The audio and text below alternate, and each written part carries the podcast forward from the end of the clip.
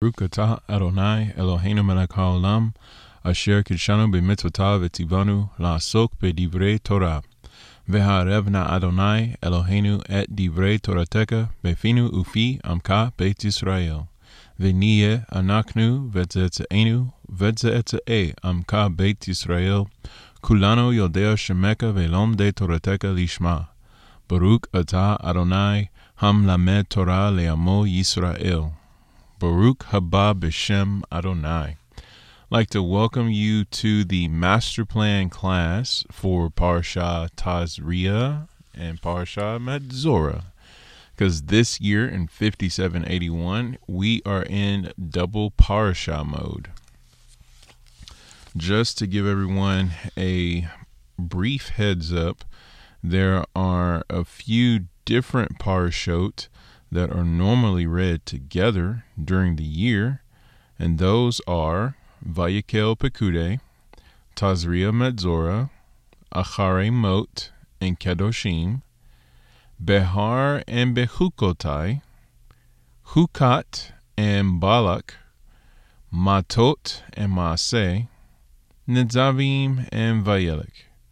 So we're reading all of those together this year. So when those weeks come up, and you can uh, double check with HebCal, uh, and you can uh, get on that website and look up the weekly parashot as well. And uh, it has the different reading breakdowns and all those wonderful things. So just a heads up. So Tazria Metzora, as I mentioned on Mashiach Mondays, means to give birth to a leper or the seed of a leper shall conceive a leper. However, you want to put it with those phrases, because Tazria could be conceive, um, bearing a child, and then Metzora is a person who is a Motzi Shem Ra, the master of in a bad name, basically. So someone who is Lashon Hara, evil speech, and that person contracts this condition known as Tzara'at, which is it can break out uh, on your house, on your clothes, and then on your skin. And so it starts outer and it works its way, its way in. So by the time you get Tzara'at on your physical body, that means your condition's pretty intense. And I did not mention this earlier this week, but I just want to bring it up now that in the gospel accounts, when we meet the the individuals who have Tzara'at, the Metzoraim, shall we say, uh, those who have Tzara'at that Yeshua healed, those people were pretty bad out. And we talk about in today's day and age a horrible word known as quarantine uh, this is basically what uh, these individuals have to do. Uh, last year, as I was podcasting during Pesach, I was bringing this up because quarantine was a new thing for us. You know, we would have the 14 day period, and there were many commentaries coming out saying, Isn't it interesting that what the world is going through now matches up with Parashah Metzora? And there was a beautiful account. Uh, I forget the rabbi's name, but it was a beautiful commentary that went through a whole synopsis of what it must have been like to find out that you have Tzara'at, then to be exiled, because that's really what you were when you went into quarantine, and then you had to spend this time reflecting like what did I do wrong? Why is this happening to me? You know i don't have i don't have my normal life anymore. I'm not with my family. I can't see my people you know and things like that. Very very antisocial isolation going on things like that. Who knows what the mind could get into? And then to find out seven days that's your first stint. So you would go before the Kohen Gadol to see if anything improved. Or chas shalom, if anything got worse, which means you had to go another week.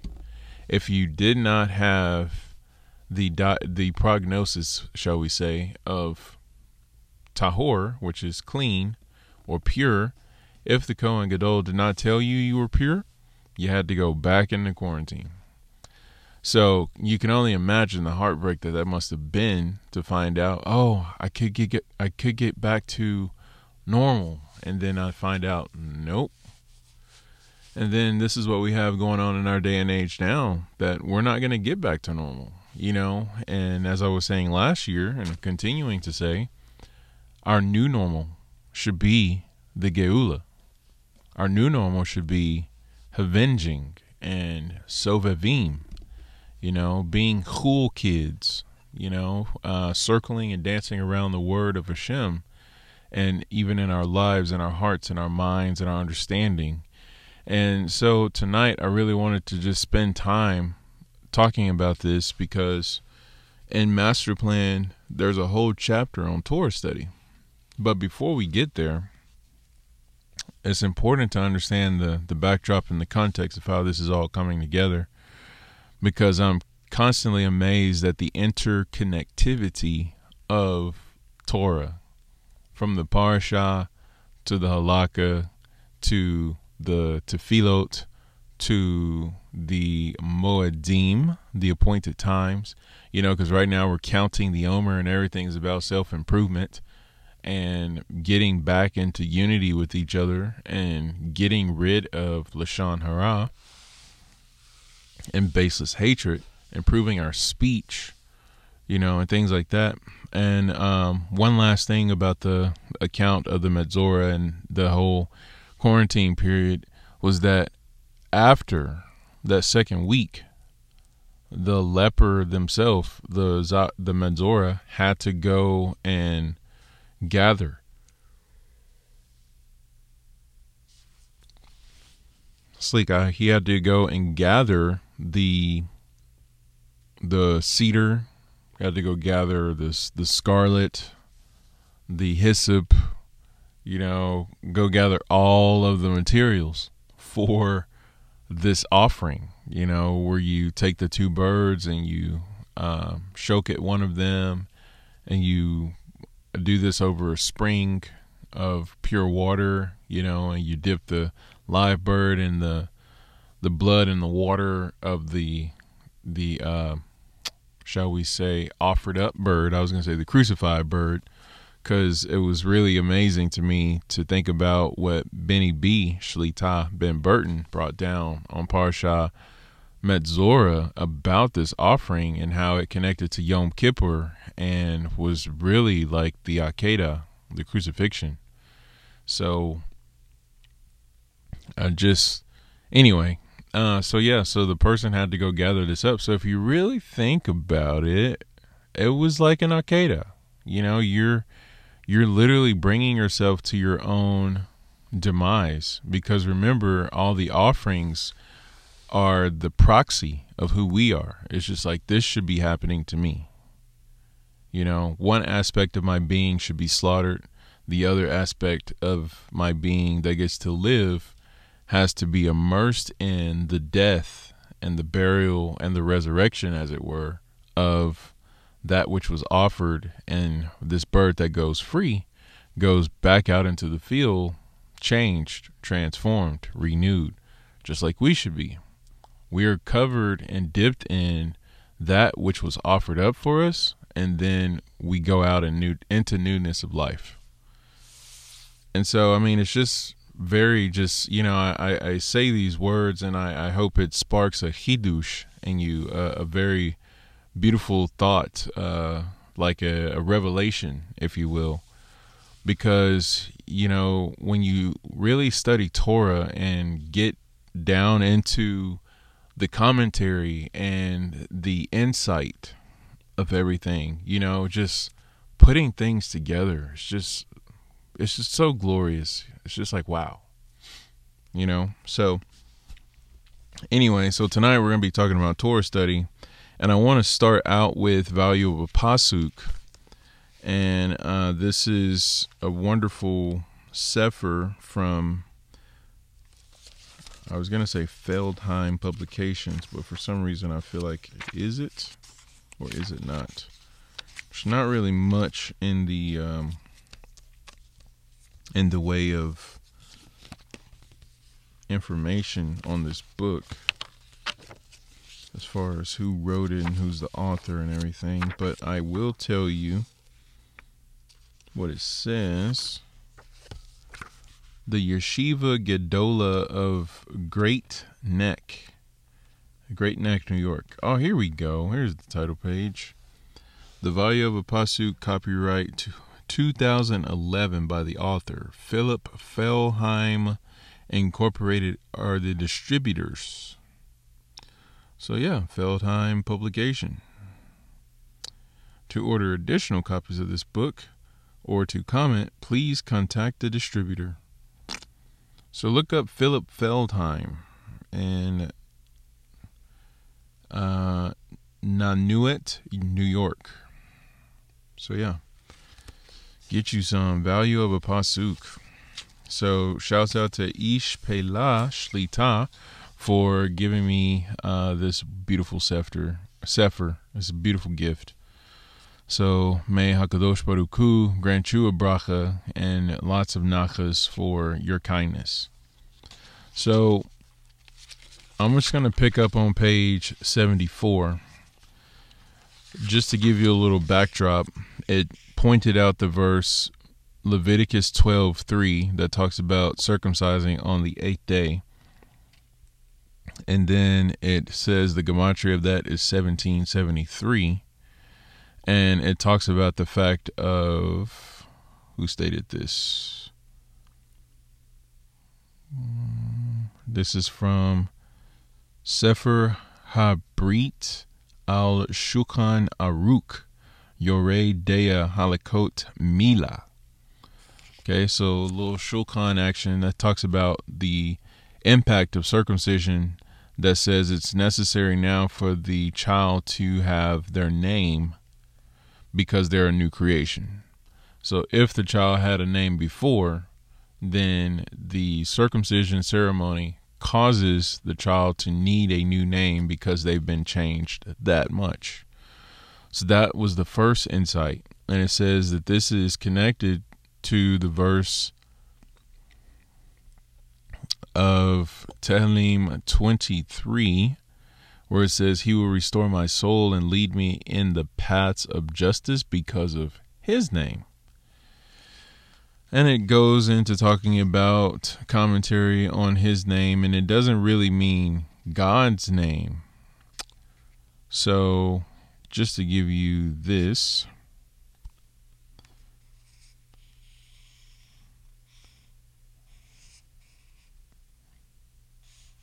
Let's see. I'll just start reading here. The pasuk immediately following the one quoted from the Sefer Tehillim mentions the valley of death. As it is stated, Gam ki elek begezal mavet lo ira ra ki ata imadi. For, and there's more, but I just want to say that part because I always think of the Miqedem song of um, Adonai roi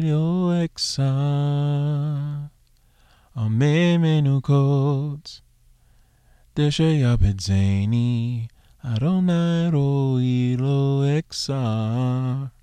Okay, I did a bad job of that, but that's the song. Anyway, Tehillim 23 from Miqedem. So they say that line, and I love the way they do it. But even though I walk through the valley of, of the shadow of death, I will fear no evil, for you are with me, your rod and your staff, they comfort me. Tehillim 23 4.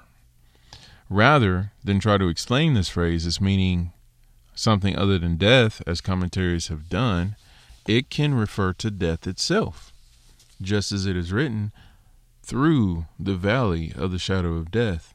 The pasuk preceding the one referring to death, which has already been quoted, can be interpreted as the psalmist's thoughts and anticipation of death, specifically to when someone will give the child the name of the psalmist after he has died. So, in other words, if this is saying as the commentaries are bringing up the question, does this really refer to Hashem's name or does it refer to someone else's name? And as we are just reading, it's referring to the psalmist who wrote this, which is David saying the name of David. So the Shmo, the because of his name in this Tehillim is about the name of David. And it goes on. This is where I wanted to start on page 74. It says, When the name of a deceased person is mentioned in this world with the proper kavana, kavana, which is intention, it causes a great action in the next world. So just think about that and the significance of the name of the Mashiach.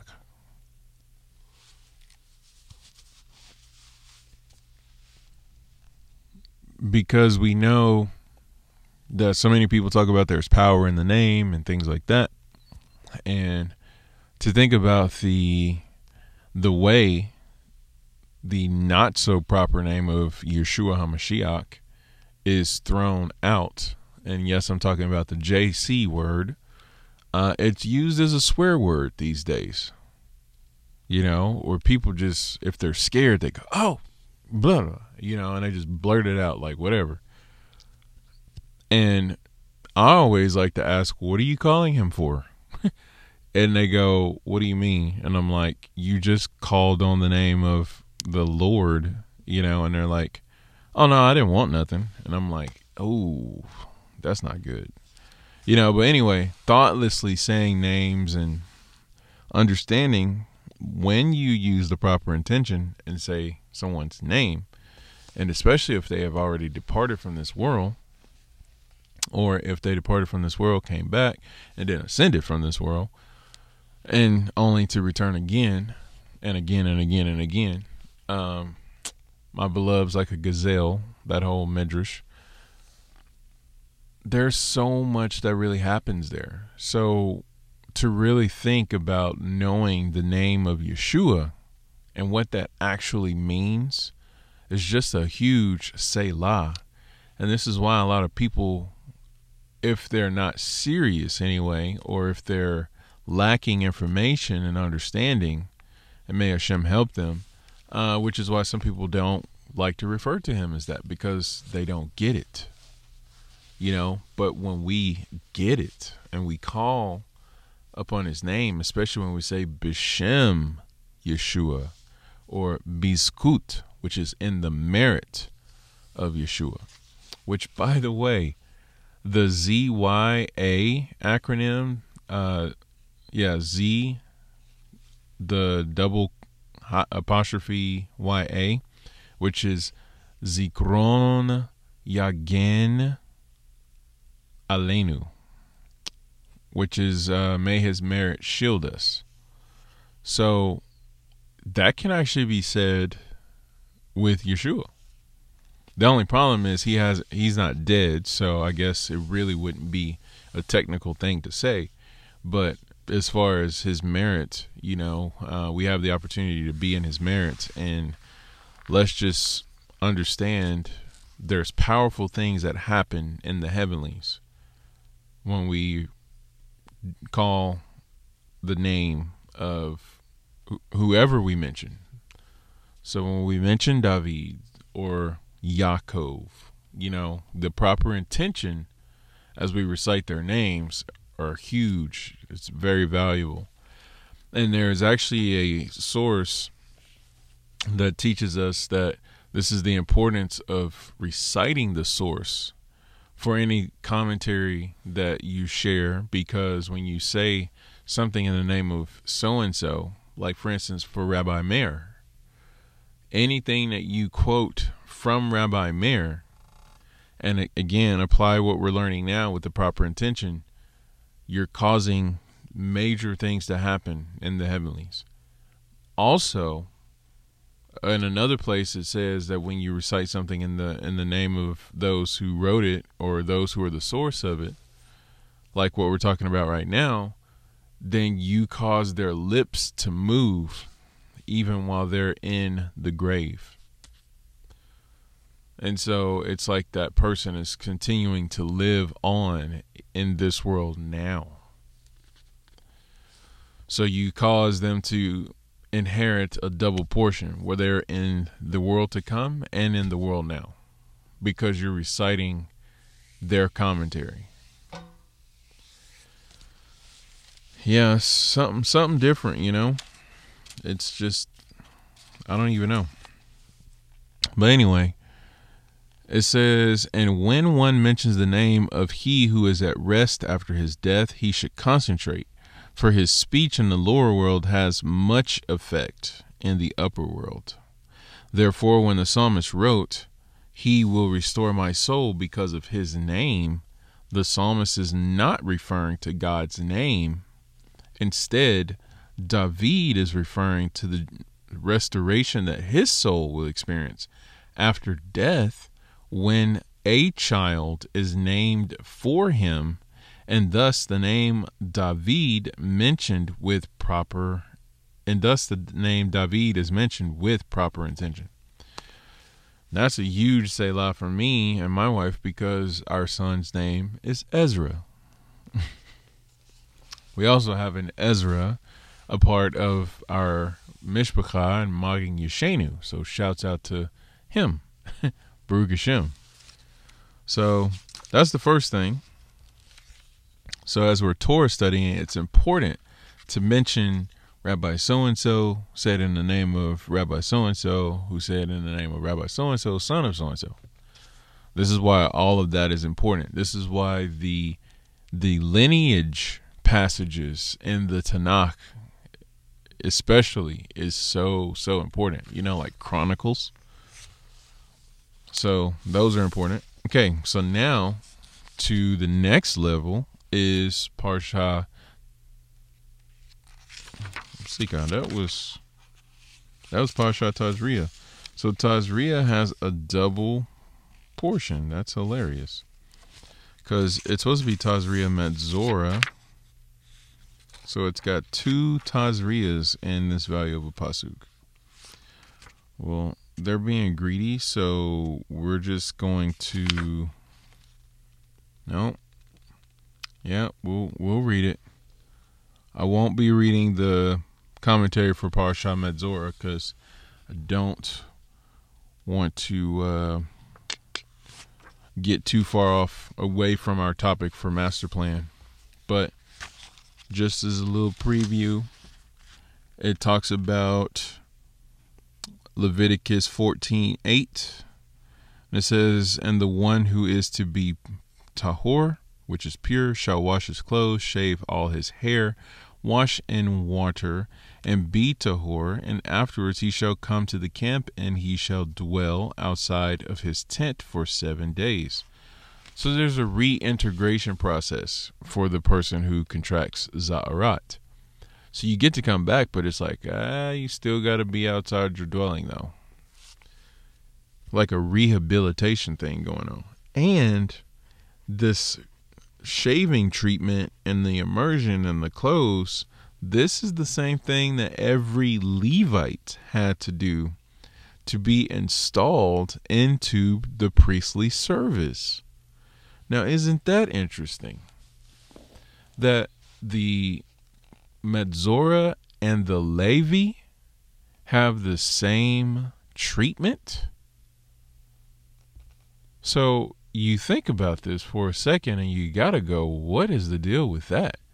In order for a Levi to be brought into the priestly service, which by the way happens at the age 30, uh, they have to immerse their garments, uh, themselves, and yeah, if you're getting vibes of Yeshua and the Yarden, the Jordan, then uh, yeah, you're on the right track.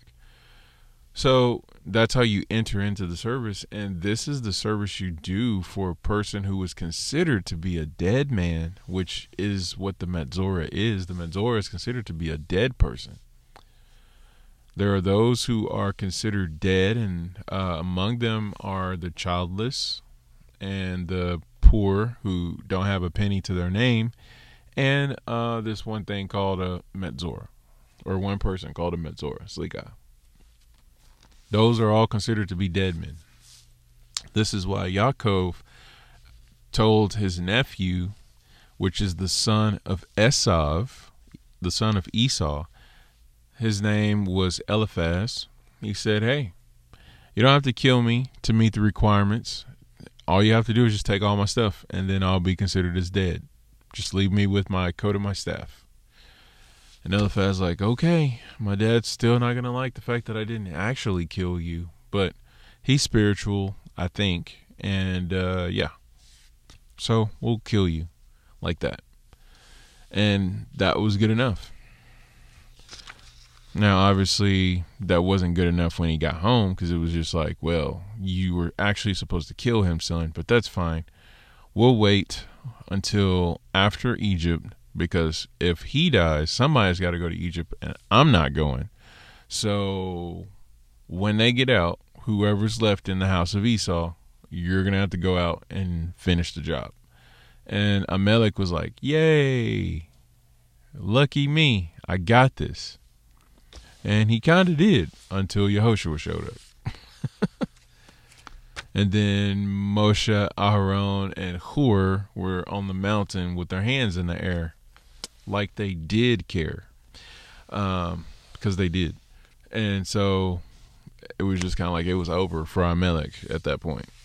But anyway, so the commentary was just bringing down that the person becomes a Metzora because they're haughty. Um, Baba Batra 98.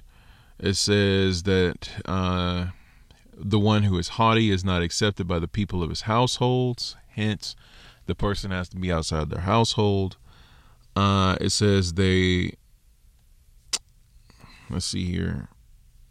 And since together with him they are the primary sufferers from his excessive haughtiness, therefore the Metzora is punished with the following that after the first stage of becoming Tahor, he is permitted to join with all the com- with all the assembly of Israel. However, it is decreed upon him to tarry outside his house seven additional days. So it's like you get to come back, but you know, so this whole haughtiness, this exile, being outside the home. So then it says this connects or this has the same gematria as Leviticus 14:41, which talks about the tzara'at on the house.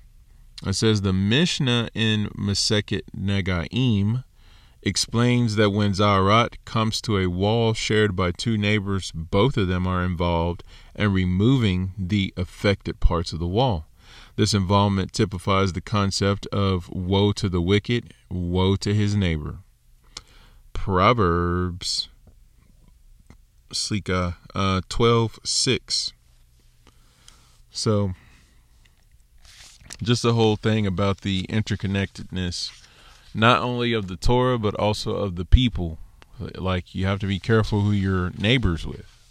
You know, um, remember this little incident, uh, groundbreaking, uh, known as the Rebellion of Korach, the Rebellion of Korah, where the earth opened up and swallowed him and his household and all his possessions and all the people who rebelled with him and all their stuff. And it was just kind of like there was a little community, there was a little metroplex, and it got engulfed.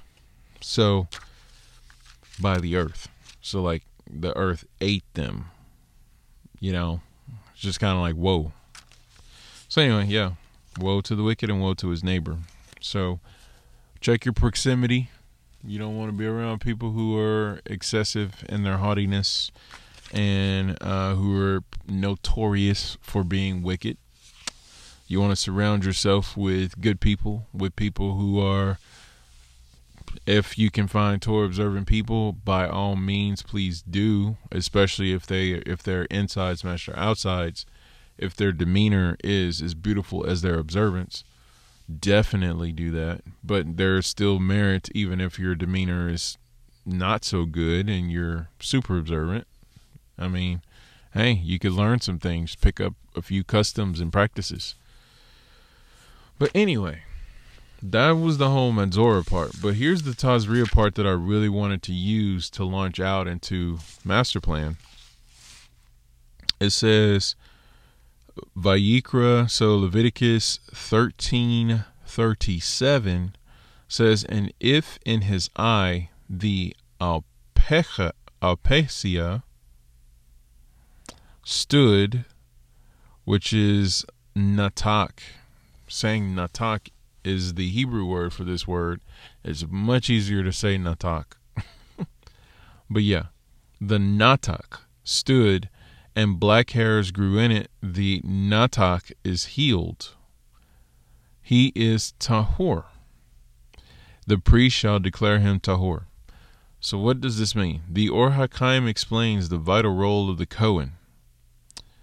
So he should be proficient in the in Torah jur, jurish jurisprudence, jurisprudence, and should make known the correct law. So, in other words, the Cohen has to know his stuff. He needs to be able to bring clarity to Torah. So then it goes on to say, on this pasuk, the Chasam Sofer explains an additional role of the Cohen, namely, the Cohen should be self-correcting.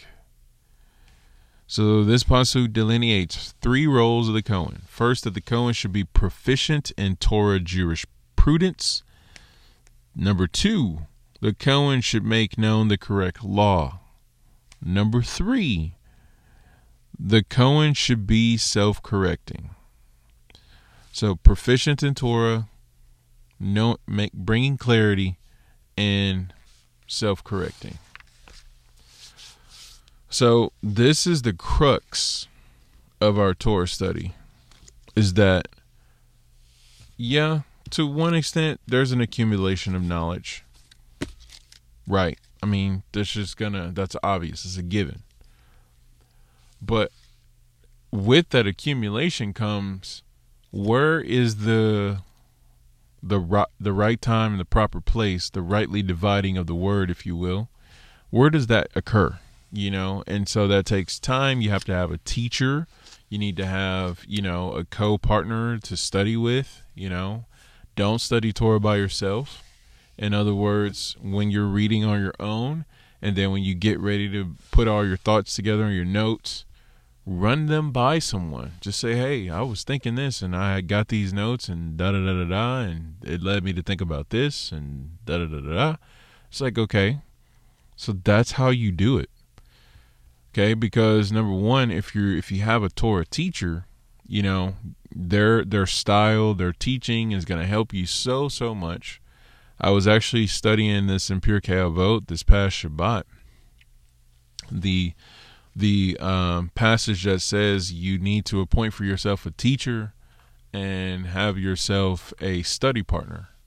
And it was talking about you need to have one teacher. Don't go out and get five rabbis to be your your daily dose of Torah, your teaching. You know, like oh, I listen to this guy and I listen to that guy, listen to this guy. You know, you want to have one particular teacher. This is why I've been so uh, blessed, and I thank Hashem for it. And I'm just grateful. Um, my one teacher is Rabbi Trugman Shlita. So, you know, I take my cues from him as far as seeing how he teaches, what's his cadence, um, how does he source things out, how does he pronounce things, because that's huge. By the way, this is why I say Moshe instead of Moshe. Like you know, it's, apparently you don't pronounce it Moshe, you know, but there are people who pronounce it Moshe, and we do know everyone's talking about Moses. But it's things like that where depending on how you pronounce things actually tells a lot about who t- who is teaching you. You know, and so it becomes this identifier, which is kind of crazy to me. I learned that from my Havruta. So, shouts out to him May he should live and be well. So, all these different things. But anyway, you have to appoint for yourself a teacher. You need to have a Havruta. someone that you're just really able to just kind of go to with things that you find and, and just kind of share. This is why the beautiful group on WhatsApp known as Strictly Torah on Signal, we have Sobevim, you know, and we have our Magin Yeshenu general chat, you know, just all sorts of connecting opportunities uh, to just bounce and reflect ideas off of. So, and when you're at your Shabbat table, whether it be an Erev or an Oneg or a third meal or Melave Malka meal, you know, make sure you're using that time as well to share. You know, children to parents, parents to children, you know, again, friend to friend, peer to peer, teacher student, you know, however you're going to roll. Spend your Shabbats filling up on that. You know, this removes idle chatter one of the things that's like I, I used to get down about it, but I'm kind of excited about it right now. Is that at least in our community for the time being, a lot of us don't get to see each other all week, and then we got like all this time on Shabbat, and it's just like, well, I haven't seen you all week. How was your week? You know, and it's like, well, now really isn't the time for that. But you know, I can tell you what I've been kind of thinking about and what I've been focused on and seeing how Hashem is applying and, you know, the Omer meditation, the Hitbonenut, you know, the meditation and um, trying to work on improving myself, you know, you can talk about all those things. You know, hey, you got any ideas? Or hey, what do you think about this? Or I learned this and this is really cool. You know, how was your Erev? You know, how was the meal? What'd you talk about? You know, any oneg uh, things you got going on? What about your studies today? Are you really looking forward to Pirkei Avot? You know, things like that. Staying in the Shabbat, staying engaged in Torah, you know, and delighting in it. So, yeah, so you need to have your teacher. And um, through all of this process, you'll do these three steps you know, become proficient in Torah Jewish prudence, be able to bring the correct Torah law, like the, give clarity on things, and then uh, you'll you'll be self correcting. Like that's that's the goal. You know, other people obviously can correct you before you can correct yourself because we have blind spots, and sometimes we don't even see things that we need to be corrected. But if we're in community and we have people we trust around us, then obviously that can get taken care of. So, self correcting can also be that someone else points something out to you because remember how that relationship works. How you treat yourself is how you treat other people. You know, how you treat other people ultimately is how you treat yourself.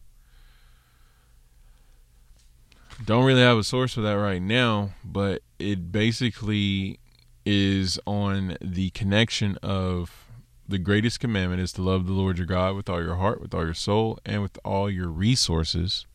And the second greatest commandment is likened to the first one. You shall love your neighbor as you love yourself. So whatever you think you're going to be doing for Hashem and whatever you are doing for Hashem, if it is disconnected from how you treat your neighbor, Yikes. And it further just proves who you really are because how you treat other people is really the inner workings of what's going on with you. This is why a lot of times when there are finger pointed or when there's fingers being pointed and accusations being thrown out, those are all self projecting if you really have nothing to hide and you really need someone to um, just kind of be aware of some things that need uh, attention, you know, you don't degrade them. You don't yell at them. You don't argue with them. You go, hey, could I talk to you? I just need to share some things with you. You know, you bring it up in a way that's mutually beneficial, that it helps you because, as I brought down from the Isaiah passage in the commentary from ArtScroll, Isaiah rebuked himself along with the people and said, Hey, let us return to Hashem. You know, and it was just like, yeah, Israel was in the wrong. Like Isaiah wasn't worshiping idols in the temple, you know, and just doing all sorts of debaucherous things. He was literally trying to like be with Hashem and, and walk in unity with Hashem and fulfill the Shema, and yet he's being sent out to a people who are doing the opposite of all those things. And Isaiah's response and declaration to them is, Hey everyone, let us return to Hashem. Let us repent. And it's just like, but you didn't even do anything. And he's like, but did I? Because there's a reason why others are acting a certain way because there's something going on in me that's causing other people to be to feel like they're okay to do that. So I mean, not that everything revolves around us, but we totally have a lot of influence. And this is why it's called what's going on in your world because literally your world impacts other people. If you're a person who's a a Debbie Downer and just kind of dreary all the time and woe is me, Eeyore kind of thing, you cause that to be magnified in other people. And so other people like be magnetized to that and they'll just start to get all complaining and gloomy and you're just like, What's wrong with you? And it's like, well, have you ever thought about what's going on with you? You know? If you're happy, fired up, excited, and just ready to drop kick everything, that plays out in people as well. And so there's different levels and variances and things like that as to how those things will be seen. But if you really, really pay attention, just watch. It's like even your thoughts just influence people, you know? And these things take time to really notice and um, affect. You know, it's just kind of one of those things where if you just want to go from zero to 60, obviously you're going to have a hard time seeing it because what are you looking for? How well do you know the people around you? What's the environment like? You know, is this something you do consistently? Because it's the other thing we have to remember. We got to be consistent. We can't just fly all the way up here one day and then drop all the way down here on the other day and just be all over the map all the time. You know, we have to find a even keel level ground and just hold that line. This is why the beautiful thing in Judaism is that you pick one thing really that you want to improve and you take the whole year to do it. Because the understanding of when you get to Rosh Hashanah, it's like, may I not enter into Rosh Hashanah with the same baggage that I had last year, with the same level of amuna that I had last year, the same struggle that I had last year. You know, because that whole year you're spending fixing that one particular thing. You know, so if you have issues davening or studying Torah or things like that, you pick that one particular mitzvah and you work on that. Everything else you do to the best of your ability, but you put all your your focus and your efforts onto that because this is how you improve. So that way, as time goes by over the years, because you've had this one little thing as opposed to 15 things and being spread so thin, now we're looking at a more stable, a more mature person that's not easily moved because they're not spread so thin and they have been deepened in every aspect that they've put their attention on. So, just so everyone knows, it's probably not a surprise my one particular mitzvah this year is Torah study, targeted, and making sure that I I get that down, you know, and really understand how to Torah study. What does it mean? And as I'm studying Torah, to understand how my midot will be affected for the good or for the bad, depending on how well I refine my vessel. Because studying Torah can bring out the worst in you. I don't know if many people know this, but this is why it's not also not a good idea for us to just go run out into the world and say, "Hey, everybody, start being Torah observant. Do this. Study the parsha." Da da da da da. It's like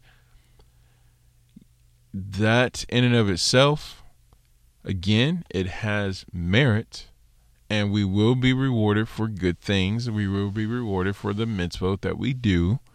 However, overall, if you're going to enter into Torah study and remain to be arrogant or remain to be, um, I don't know, condescending or something very brutal or terrible like that, Torah study is only going to make it worse.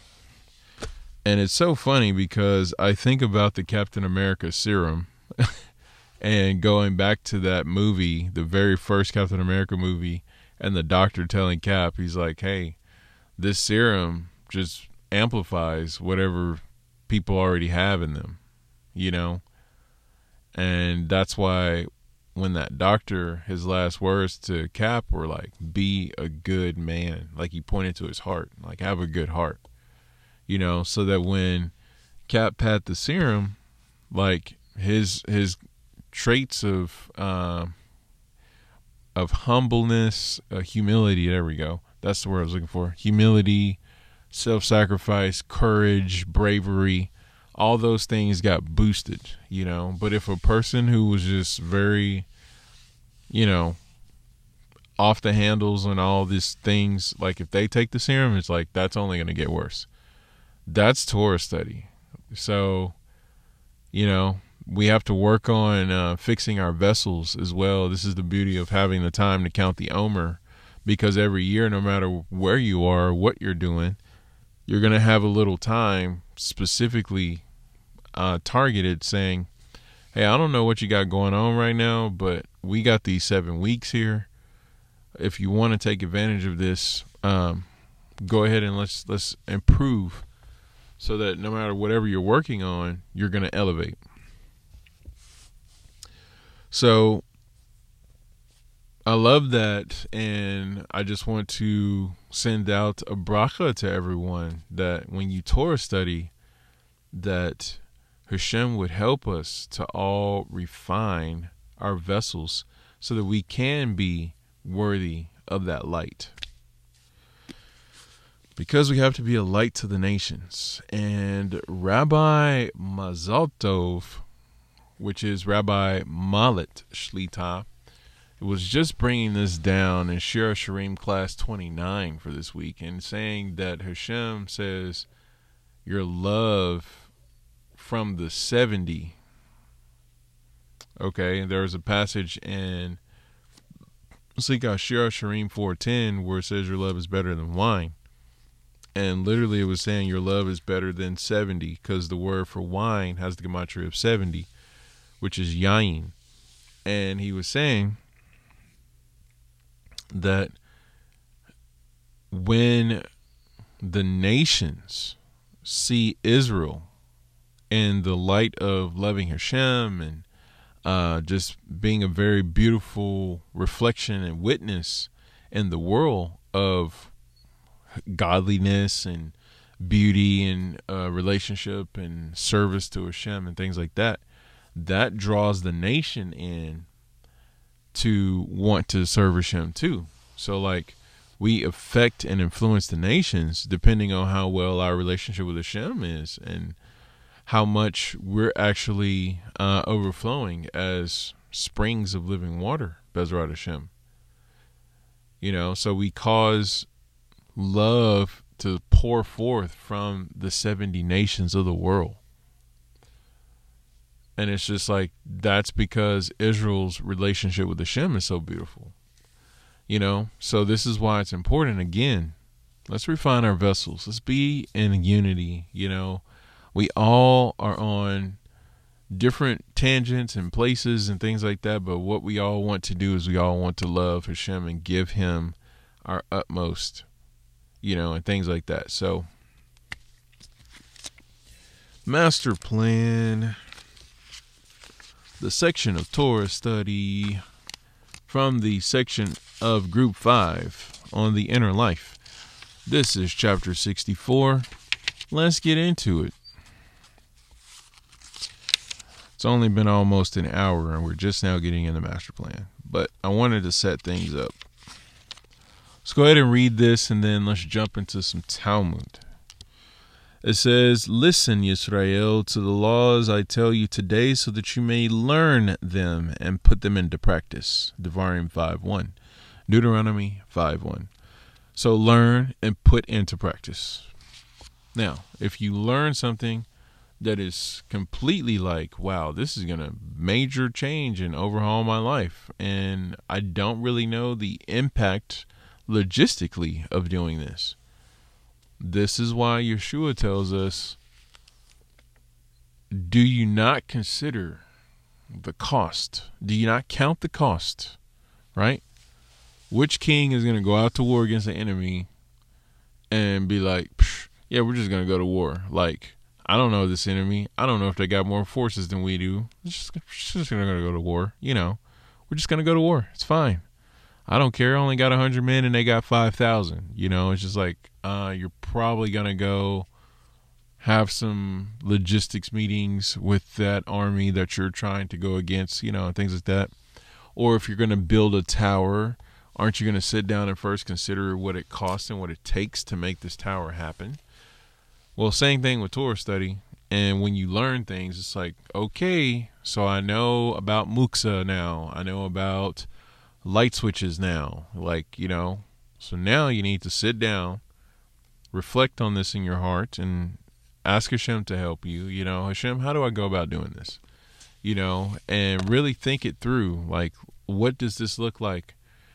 You know, as I go through, you know, from my place to someone else's place, or when I'm out and about, or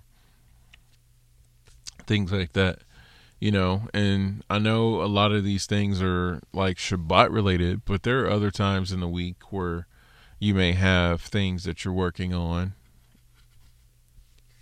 so count the cost of everything.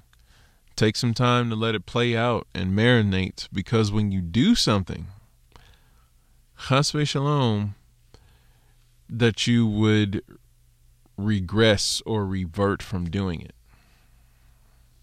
You know, like you you picked up this stringency and now you're like, oh, that was too much and took away my joy, so I'm done. You know, like you don't want to do that.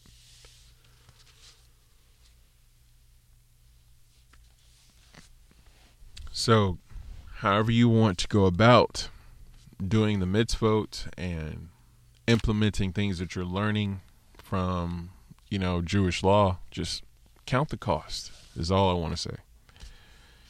Because we're supposed to learn and then put them into practice. And I know there's the element of we will do and then we will hear, but that's the Torah. That's the t- the study of it, you know and the doing of it will come over time, especially when you know how you're supposed to do it.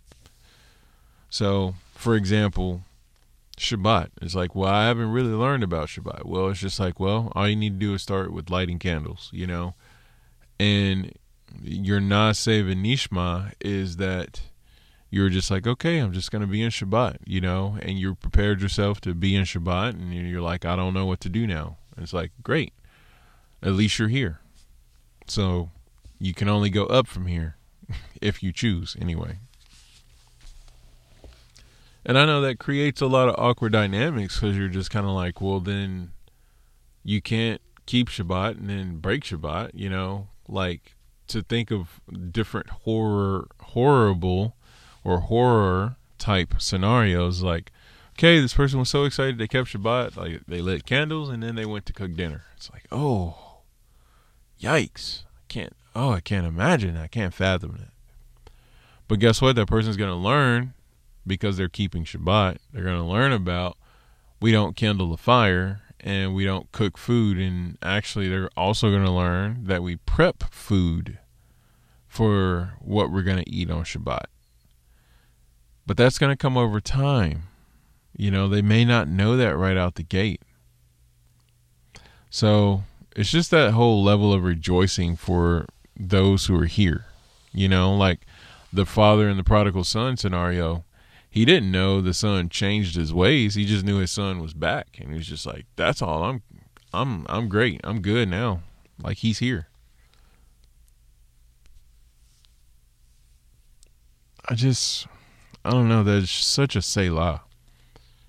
Like it's, it's important to be here we can learn we can grow we're to read we okay, the fact that Hashem is continuing to keep breath in our lungs, he's he's letting us know, hey, you got you got a little bit more time. What are you gonna learn? What are you gonna read? You know, what are you gonna pass on to the next generation? Because ultimately, that's what we need to be doing. We need to understand there's people behind us. What are we gonna leave for them? you know, just getting my son prepared and set and ready for when I'm not here, you know. Okay. The next thing, I forgot to read the subtitle. I love these little subtitles at the top of each chapter of Master Plan. So the one for Torah study says, The mitzvah to study Torah at every opportunity. Now I rejoice in that because even before I had this book or knew about it or even read it, that was literally what I do. That that was. It sounded weird because it should be in present tense because that literally is what I do. it's like, oh, great, look at that. I'm waiting, and I don't know how long I'm going to be waiting here. It's just like Sefaria open, or screenshots engaged, or ladderofjacob.com. You know, like I'm already in the study mode. so or if if I was fancy enough and brought a book of like you know Handbook of Jewish Thought or Horeb or something like that, then uh, boom, it's open. It's like you take all the time you want to get ready, whether it be spouse or child or friend. You know, you're just hanging out. You're just like, that's fine. You go over to somebody's house and you're waiting on them to finish whatever they need to do before they can be a um, be available to uh, hang out with you, you're like, may I sit in your library? you know, and you just start perusing through sources. So that's how Torah study works. So if you have a break at work or if you're just kind of taking a walk or whatever, you can put on an audio uh, drosh or message or something like that, and boom. So another reason why I'm grateful for the opportunity to do podcasting because I don't know who's doing road trips or just kind of feel like I drive forever. What am I going to listen to? How am I going to study? Well, that's what this is for. I know I ramble a lot, but you know, got to keep it entertaining as well. That's the other thing. Not in here, not in master plan, but it. I did come across a commentary uh, last year as I was studying uh, that was saying make sure that you're having fun while you're studying Torah. And I was just like, wow, like that's so great. You don't have to tell me that twice. So, yeah, you, if your Torah study's not fun, it's to be ineffective and you're probably to fall asleep. And you're to be like, man, I wasted so much time trying to spend time studying Torah. Torah study can be fun. So you just have to find what matches you. This is literally in the inner cover of Master Plan. I wrote it down because my Havruta told me about it, and I was just like, "What? That's possible? That's insane." It says, "Teach according to ability to learn." And one of the things my Havruta said is, you know, I don't have the full set of Talmud, but I've read so much Talmud. Oh my gosh. He didn't say, oh my gosh, but I was like, what? You know? And the way he's done it is because there are so many sources that have Talmud. For instance, you ever heard of ArtScrolls Humash with the teachings of the Talmud? It's a green book and there's five of them. Yeah, so like that is chocked full of Talmud. So you don't have to go out directly and per se get Rashi or something like that. I mean, don't get me wrong. If you can, definitely go get it. That's one of the basic sets that you should have in your arsenal is Rashi commentary. But yeah, like you you need to uh, you need to have what really grabs you. So I love value of a pasuk. I love the HaTurim Humash, and because of that, I get a lot of midrash in there. You know, a lot of Or HaChaim, a lot of you know just Talmudic sources. And I'm just learning Gematria. So you can do the same with Agada and uh, Medrash. You know, the the folk stories and the parables, you know, and things like that. You can do that. You know, there's the uh, the weekly parashah, and there is the midrash says, and there's the midrash rabbah. And as you engage into those, you'll learn uh, Tanakh, you'll learn Talmud, Humash, and so on and so forth. So, anyway, teach according to your learn, uh, teach according to ability to learn. So, you got to find what grabs you and get those sources, and those sources will have a lot of other things. Uh, the other one it says Devarim six six. These things which I command you today should be upon your mind. That's from the Shema. It says the very thing is near to you in your mouth and in your heart to do it. Devarim thirty verse fourteen. This is the commandment of Teshuvah. So when you're in Torah study, you are engaged in Teshuvah. We always talk about repent, repent, for the kingdom of heaven is at hand. But what is repentance? What does it mean to do that? It means study the Torah. That's repentance. And that's why it's near you, it's in your mouth. This is our confession. When we're reciting Torah, we're supposed to speak it out loud, and it's our confession. And it says, How I love your Torah, I speak of it all day. Tehillim, Psalm 119, verse 97. And here's the Mishnah Avot I was telling everybody about. Adopt a Torah teacher for yourself and acquire a colleague or a chavruta. And that is Mishnah Avot 1 6. So now I'm just going to read a bunch of the underlines. It says, Keep close to the sages of Torah. Sifrei Devarim 11:22. You need to have an atmosphere of knowledge. That's what I wrote out in the margin. Because the next section called necessity of Torah study it says learn Torah. The first law of Torah is learn Torah. The practice of Torah and all its aspects can flourish only in an atmosphere of knowledge thought and mental stimulation.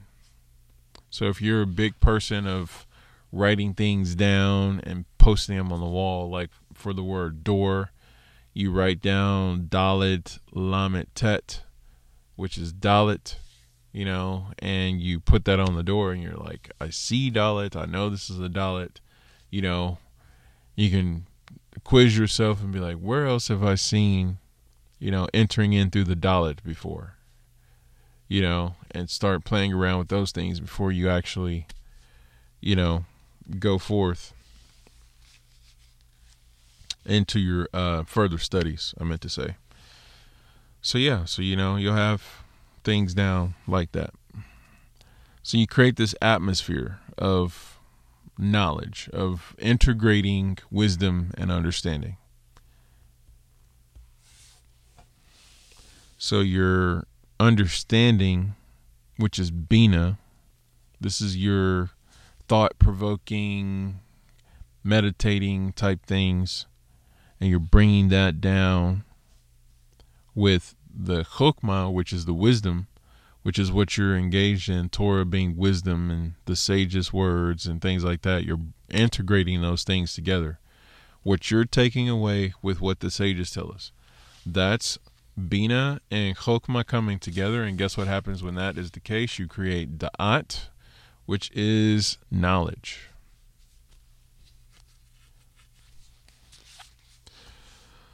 So then it says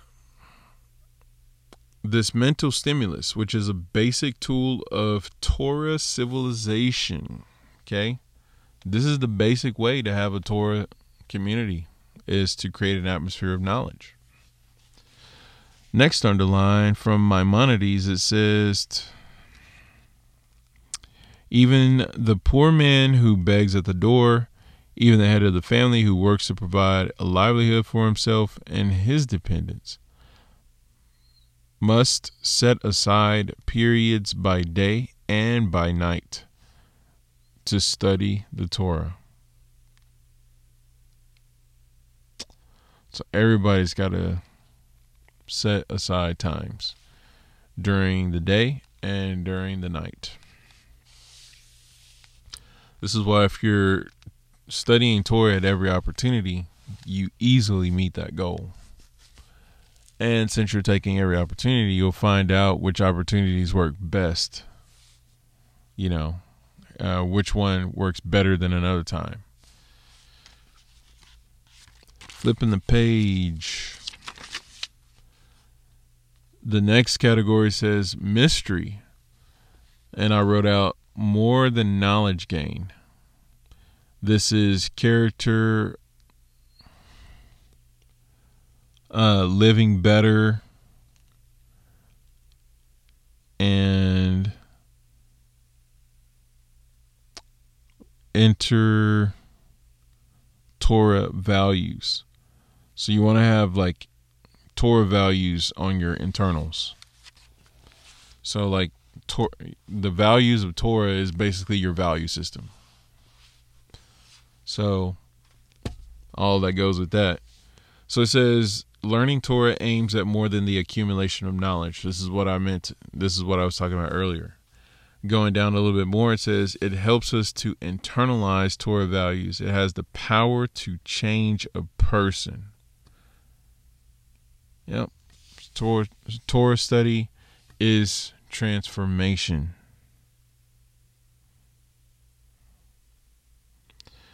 Okay.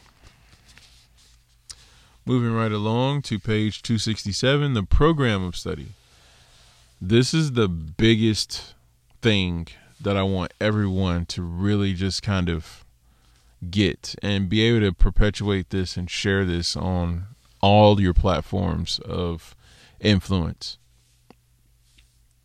When it comes to studying the Torah, some people are super gifted and they photographic memories, speed reader. I'm jealous of that. But uh like you can just come in and just slay, you know, to use a hood term. Slaying means not what the guy in the red suit does, but uh like you're you're really just doing an amazing job like integrating everything bringing it all together bringing it into a cohesive order. It's like okay so i'm going to read the parsha this week. I'm going to get in this commentary this commentary. Boom now i can give a drosh boom. You're just like whose kid is this? Now there are some people who can do that and it's just like boom that's a gift okay? But even if that is your gift this is the way we should do it. And this is the way that I'm working on doing since this is my mitzvah for sure. And because of working my way back up from the ground up, fundamentals wise, hugely impactful because I have a lot of books I haven't read yet. And I'm just kind of like, am I ever going to get to them? I'm so overwhelmed. What do I do? Master Plan tells us it says, learn a little today, a little tomorrow, persevere, and that's it. Literally, you just learn a little day by day, and then you just push through. So, what I always think about with that is I'm like, if we're learning little by little every single day,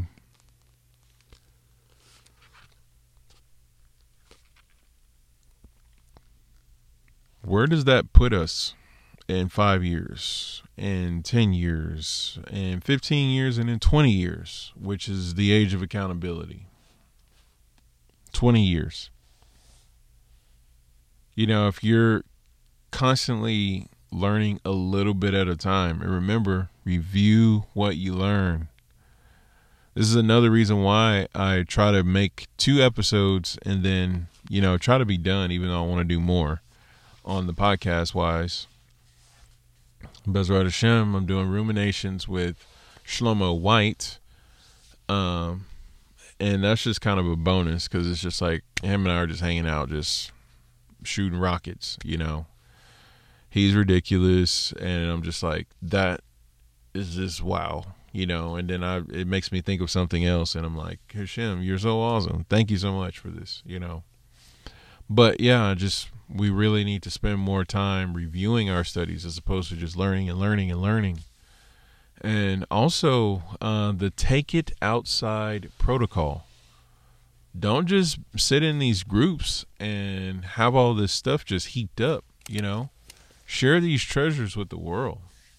You know, uh, Yosef Shlita, aka Chaitz, uh, he does a beautiful job of this. When I used to be on Facebook, I literally created tabs and bookmarks based off of his posts because every single time it would seem if I'm on my feed, I would scroll and I would see Yosef just sharing stuff, and I'm like, oh, that's insane. And it's like out there for the public, and I'm like, okay, let's start categorizing these things you know, and I would organize them so I'd have all his drops, you know, and I'm like, wow, people need to see this, you know, and some people did, and some people have access. So, yeah, so take it outside protocol. Let let other people know what's going on. What are we finding, you know? And I'm really trying to use the Shomer Man Instagram for that as well to just kind of put more stuff out. This week, a lot of things have been you know, seemingly random, but um, it all really tied into this week. So, enough about that. Just know and understand the way to study Torah is little by little, every single day, and you persevere through it. Page 68. Knowledge is cumulative. Torah is deep, but not so deep that it cannot be understood at your level. You may forget today what you learnt yesterday and seemingly have made no progress, but this is not true. Baruch Hashem. Because I did, I forgot stuff, you know, like I was forgetting what does EYA mean? And I'm like, oh gosh, I forgot. You know, but it says the Torah you learned in your subconscious helping you on from beneath the surface. So let me say this again. The Torah you learned in your subconscious helping you on from beneath the surface. So if you're playing Torah while you sleep, if you have Torah on in the background, it is doing a subconscious get you some. So that way, at some point, it's going to overlay. You're going to just be reading out of blue and you're like, oh my gosh, that, that's this insight. You know, and you're like, I don't ever remember studying that. And it's like, well, have you been playing Parashot and um, snippets of, you know, the oral Torah and things like that while you sleep. And it's just like, well, there you go. That answers that question. So, three things. It says, study the five books of Torah, discover the origin, the mission of your people, and its practical guidelines.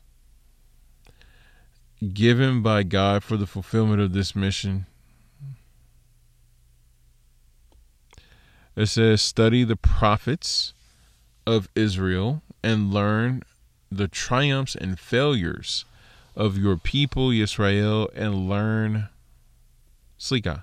Study the prophets of Israel and learn the triumphs and failures of your people and times long past and derive lessons for the present day. Go down to the next paragraph. Number two, learn the oral law.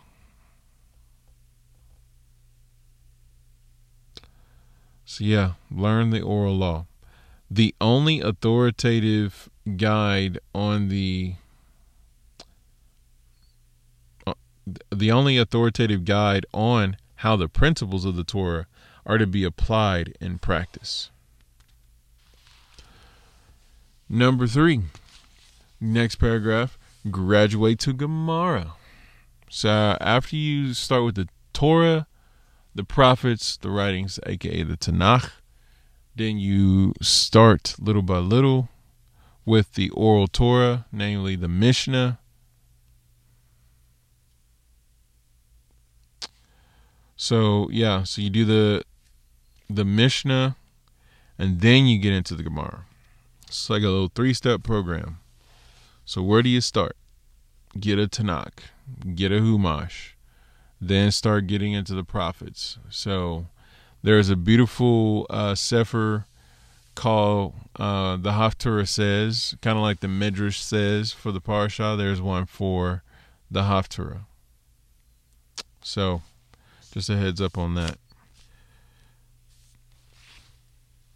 So then I was thinking about Matthew 13, uh, verse 44, where it talks about the parable of the field, because on page 269 of Master Plan, it says this.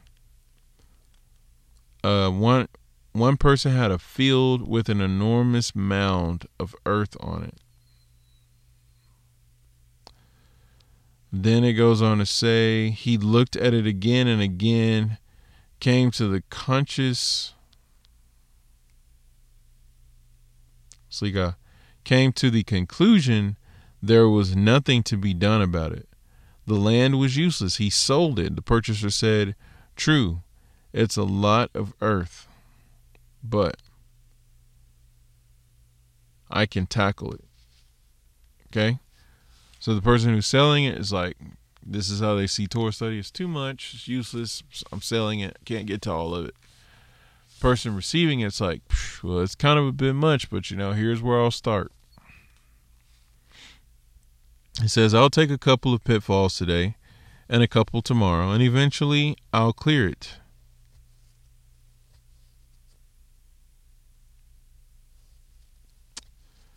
So, yeah. I'll take a couple of pitfalls today and a couple tomorrow, and eventually I'll clear it. Then I'll have a beautiful field and this is the whole meaning too of the parable Yeshua is bringing down. Like, yeah, you'll get this field that you're just like, oh, it takes so much work to get it, but when you uh, understand the field has treasure hidden in it, you know, this is what the kingdom is like. It's like, oh man, all this work, all this breaking through that needs to happen. It's just like, yep. And the moment you break through, the moment you you know start applying yourself to things it's just like Hashem just comes alongside you and just lifts you up and you're just like wow this is insane so anyway a little kingdom of heaven parable page 270 I put at the top of this page application and reconciliation and solving because it says Torah study is a is an exciting pursuit from subsection 4 here. It says studying the details of the mitzvot, tracing their sources, analyzing and discussing the principles which determine them are certainly time consuming occupations. They are meant to be. Our teacher, Moshe, com- recommended that we keep them uh, in mind and speak of them in the morning, evening, when traveling, when you lie down. Zika. And when at home, it seems to intend. Blah. I don't know what's going on with my words right now. It seems that he intended to take up most of our spare time. Yes, it takes time to study Torah. Oh my word. Lots of sacrifice. But again, like this field, it's got a lot of dirt on it. It's like, but I can do it. So I'm just going to go little by little. So just get your little five minutes in there, here and there. Get your hour of time, you know, things like that. Going on, it says, just going to read the the underlines or highlights that I made here. Uh, the mass of Torah legislation is extremely complex as pointed out in the introduction, it matches the complexity of the human mind. So when you're in Torah, you're literally looking at a human mind. as it were. Not like a human mind to be particular and just like, but no, like you're looking at a mind, like the brain. I don't know, like the mind of Mashiach. Because Mashiach's the Torah, right? So when you're in Torah study, it's like going through and picking his brain. So then it goes on to say the consistent application of these principles, the reconciliation of apparent con- con- contradictions which arise in the course of study, are the constant preoccupation of the students. Attempt to solve logical problems. There is an next paragraph. There is an extremely psychological feature there's an extremely subtle psychological motivation behind all this. The purpose of all the mitzvot is sanctification of life, the release of full moral and spiritual potential of man. One cannot talk about moral imperatives all the time. Dwell too much on this topic is counterproductive. The mind rebels against constant moral admonition. Torah is not all about, hey, get this right, get this right, get this right, get this right. You're over here talking about a grain offering, which connects to a midrash, which is a, a gematria over here. You're doing all these different things, and what it's actually doing is churning your inside and cleaning and purifying your heart. And it's just like, wow, self improvement without the self help technique books. Anyway, so just immerse yourself in the Torah. It's, it it all just comes together, and you're just like, I did not quantify that. Like, what is? How is this even happening? Well, if you keep reading, it says Torah adopts the oblique method rather than dwelling constantly on morality. The Jews discuss mitzvot in all their variety and subtlety. By doing so, they immerse them they immerse themselves in the words of the living God, and this itself has a purifying effect. So, Torah is a mikveh because when we immerse into it, it's immersing into the words of God and it purifies us. Again, Torah study is teshuvah. It's the name of God, it's the brain of Mashiach, and we enter into it and it brings purity.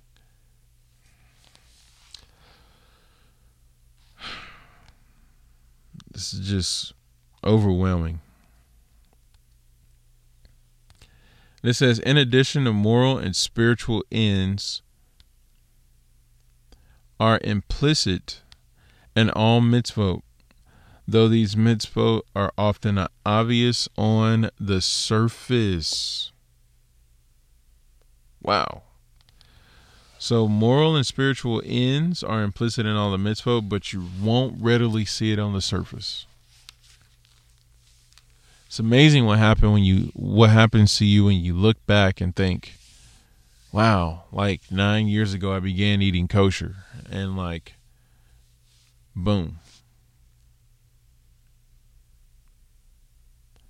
Like you're just thinking, oh yes, I've just been eating kosher, da da da, but having no idea what that has done to you mentally and what that has done to you spiritually. The next statement as a result, one can delve into the logical subtleties of the halakha without being consciously aware of the moral demands that the mitzvot themselves apply. But the spirit of the mitzvah is absorbed subconsciously by osmosis, so to speak.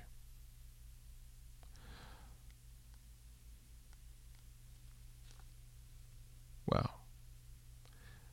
You absorb the mitzvah. Okay little Q and A. There's uh, on page 271. It talks about the Bet Midrash, the house of study, seems like everyone's arguing, going back and forth with each other. It's like, where's the source for that? Seems like a lot of combatants. There's a lot of debate. There's Q and A's going on. There's always like, well, what does the Torah really mean with that? You know, da da da da. You know, so this is this is good. Okay, and it says our sages remark father and son, teacher and student, who seem like enemies locked in combat in the Bet Midrash, the house of study. Finally, leave it arm in arm, the best of friend. So they leave it arm in arm, best of friends. That's the thing with Torah study and again, I, I, I, like I was saying earlier, if you're not improving and refining your vessel, like you actually will fight people. But again, with the level of humility, the self correcting, the seeking the clarity, and to coming to a place of being knowledgeable in certain things, you know, like if you don't work and do the the the refinement and the self improvement, you actually will fight people and you'll become very antagonistic and nagging and you quench the spirit at that point and cause revelation to depart. So you really want to make sure that uh, when the questions come up that there's not this getting defensive and you know things like that. Be willing to say you're wrong be willing to say, yeah, I don't know all this right now. You know, that's definitely where I'm at.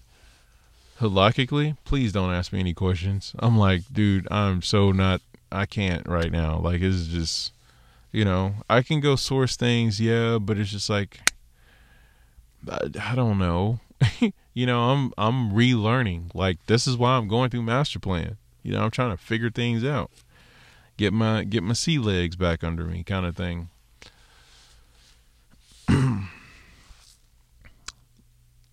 so this is a very very crazy statement that I'm about to make, but it's on page 271, so we're going to read it. We're going to be big kids cuz we're a big kid now.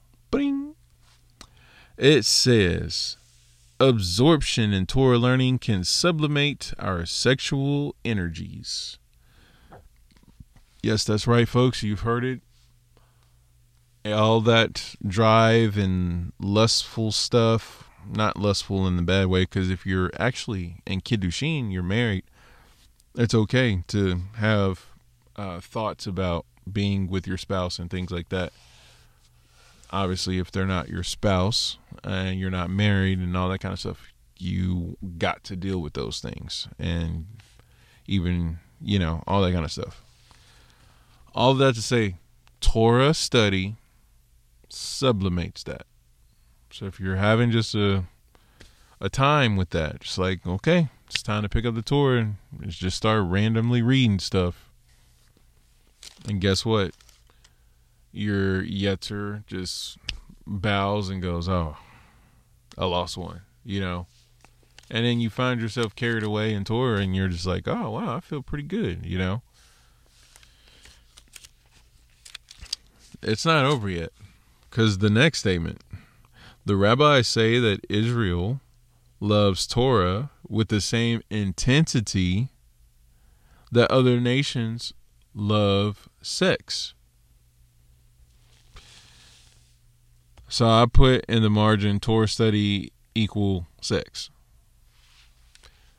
In other words, the equivalent that Torah study has is the way that the world is so sexually driven and uh, all these overtones and innuendos and uh, like it's so ingrained and you're like can you put some clothes on can you not talk like that you know this hurts me to to hear you know like i don't even want to see or know about it you know and the way that it is so in your face when it comes to the nations and how outside of Torah and mitzvot and outside of the Jewish people, that's the case. Well, within Torah, it's just like that, but just Torah stuff. So, yeah. So I'm just kind of like, wow.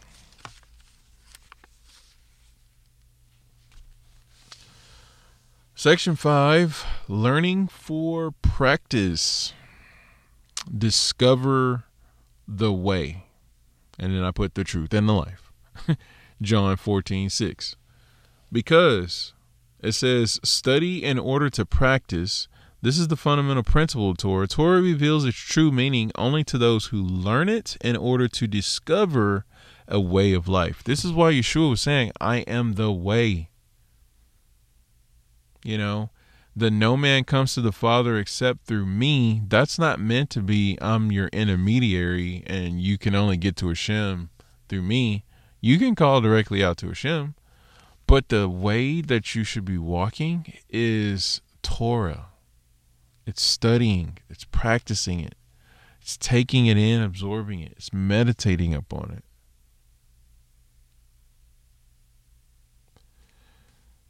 You know, so the way, the truth, and the life. That's what Yeshua was really getting at with this. It says one can learn it for other motives to sharpen the mind, to attain honor or a livelihood, or even for antiqu- antiquarian interests. There is value in all these. So let's not get too caught up with, oh, I can't believe that person is just studying Torah and then just going out and being all, you know, debaucherous and whatnot. Just like, that's okay. Just let him study. Just let him get in here. There's value in it. It goes on on page 272. Review together what you have learnt so that you develop your own resources in Torah study. So you become more able to clarify things. You become more able to respond to questions. You become more able to rightly engage in different aspects of Torah after you're learning and when you're reviewing. You you'll have this accumulation and you'll build up and you'll begin to have your own resources. So, review. Got to review. Go back over things, even if you've heard it five times. So it goes on to say, but learn from no teacher, however knowledgeable he may be, whose way of life is open to reproach. In other words, do not learn from one with bad conduct. So, you know, you have to be mindful of the people you're learning from and make sure if they're going to be people that are teaching you. Uh, make sure that they have lives that are make sure that they have lives that are worthy of the calling that they have and that their demeanor is that way too like you know it's like okay so you're a torah teacher you read a lot of books and things like that that's great you know but how do you treat your wife how do you treat your family? You know, how do you treat strangers on the street? You know, if you're seeing some not so good things that occur, it's just like, uh, I don't want to put myself in that position. So, with that being said, this is a beautiful time to jump over to Hagiga 15. And we're going to learn about a gentleman by the name of Acher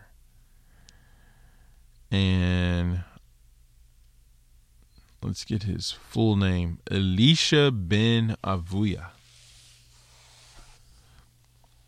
So this is Hagiga 15a.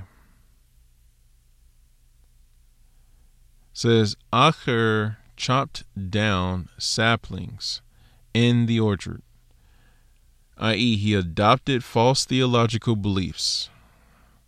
That's from Rabbi Abraham Min Hahar. It says, It is upon him that the verse states, Let not your mouth bring guilt upon your flesh. So basically, what ended up happening, Acher entered into the orchard known as Pardes. He saw the angel Memtet,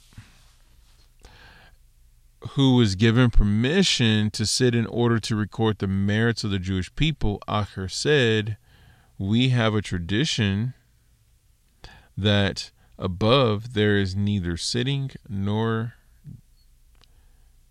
neither sitting nor competition nor the back of a head nor weariness the back of a head it says because in Yehezkel's vision of the Merkabah the chariot the Chayot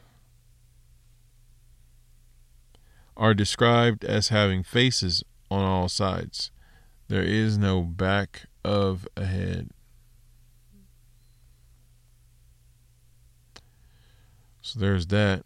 This is so yet Memtet is sitting, perhaps heaven forbid. There are actually two authorities, God and Memtet. This is why understanding the importance that Mashiach is echad with Hashem. Yeshua tells us, I and my Father are one. You can't substitute me for him. You can't say it's Hashem and then Mashiach is a great power and the Holy Spirit's a great power and like do all these things. It's like, no, there's only one. Hashem is echad, you know, and so everything else is a part of that oneness. and I always just I used to bring up the fact of you know think about your arm or your leg or whatever, but I just want you to think about the temple. Is the temple the shiny labor? Like if you just had the shiny labor, are you in the temple? Or is the shiny labor a part of the temple? You can do this with any of the vestments. The one that really is kind of the Okay, but what about this? Because if you remove the tablets, you remove the Shekinah, you remove the ark, like you just have a fancy building at that point. Because remember, everything, the source of the Kedusha is the Torah for the temple. So it's all about the Holy of Holies and what it houses. But when you look at the temple, it's all interconnected, it's all there.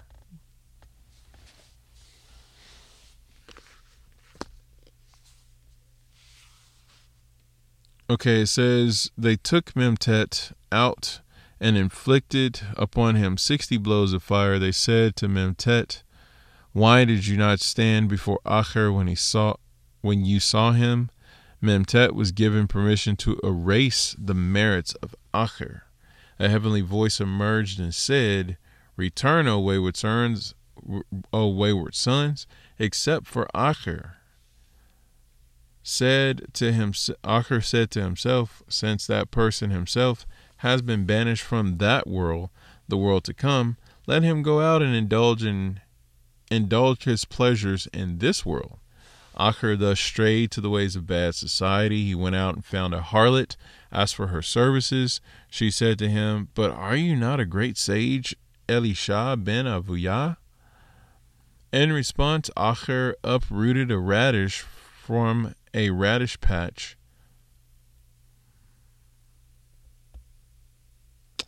So that's some um, Talmud slang. uprooted a radish from a radish patch on the Shabbat. Okay, I mean it it just it sounds like a three sheets to the wind kind of thing, but like literally he uprooted a radish. But you know, it just made me think, you know, before just because I mean you can you can see things on on multiple levels. This is another part of Torah study. It's like, well, the verse says da da da da. So here's the deal. So uprooting a radish from a radish patch on the Shabbat. In other words, you took that which was native and local to that particular spot. You went at an inappropriate time. You removed it. And, you know, you just did it for the sake of that. Not that you needed to do that. Not that you were supposed to do that. There was a specific time where you are permitted to do that, but this is not a time for that. And you also don't need to just uproot a radish and just like boom, I did it. You know? Because this is what you could do with Torah. You can just take things out of context and you can just start moving stuff around and it's just like I don't know if you're supposed to be doing that, you know, especially if it's not a time that is permitted for you, i.e., you're just now learning. You've been one week in Torah. You're new to Torah and you're like, yeah, so I got this down right now. Here you go. This is why, again, me and a lot of the Avengers and all of my fellow Torah study compadres, we source things out. Just like, yeah, I got a good idea about this, but uh, I'm just to go ahead and source it out. you know, and that's one of my favorite things to do. This is literally why I am Shummer Man, because I like sources. It's like, where's the source for that? Anyway, don't uproot a radish from a radish patch on Shabbat. But anyway, so he went and did that. Uh, this is a capital offense, and he gave the radish to her. So he's just like, You think I'm a great Torah sage? Let me show you something real quick. So he does that. She said, Well, this must be Acher. This must be someone else. The Gemara cites the first of several incidents regarding Acher and his disciple and Torah studies, which is none other than Rabbi Meir. Rabbi Meir is a Talmud of Acher, or shall I say, was a Talmud of Acher. Think about that. You have a person who uprooted a radish from a radish patch on Shabbat, went into Pardes, caused Memtet to get fiery blows, and that person is directly responsible for teaching Rabbi Meir. Now, did we not just read a master plan on page 272? Um, learn from no teacher, however knowledgeable he may be, whose way of life is open to reproach. And it's like, but here Rabbi Meir is learning from Acher. What's that all about? Well, let's keep reading. Hagiga 15a continues. Acher once asked Rabbi Meir a question after Acher had already strayed to the ways of bad society.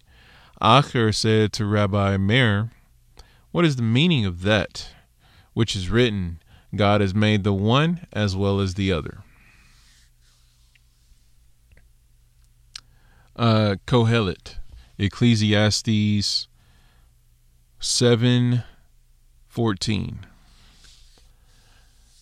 Rabbi Meir replied to him, Whatever the Holy One, blessed is he created, he created something else corresponding to it. He created mountains, he created hills, he created seas, he created rivers, and so on.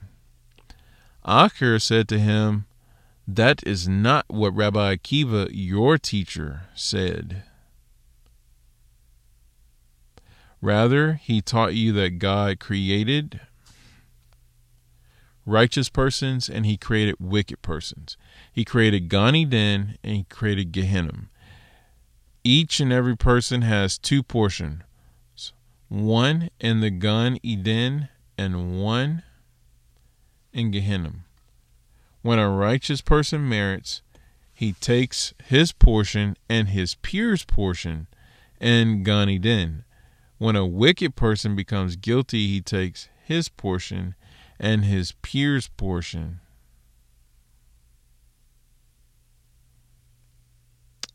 Wow, in Gehenna.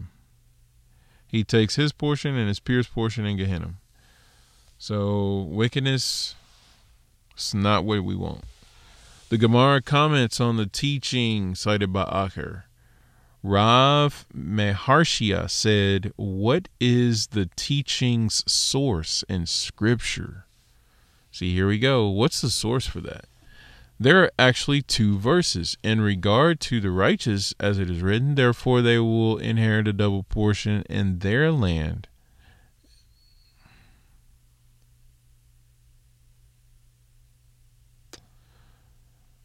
So this verse is Isaiah 61 7. So therefore they will inherit a double portion in their land, and eternal gladness will be theirs. And in regard to the wicked, it is written, Bring upon them a day of evil, devastate them with a double disaster.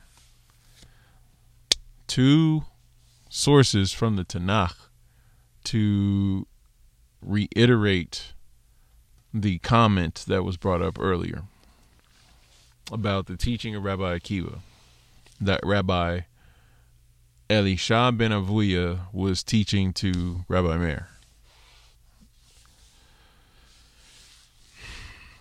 I don't know about you, but that's just legit. It's like, yeah, you'll take your portion of Olam Haba and the the wicked person that corresponded to you, you'll take their portion of the Olam Haba, and the wicked person that corresponded to you takes their portion of Gehenna and your portion of Gehenna.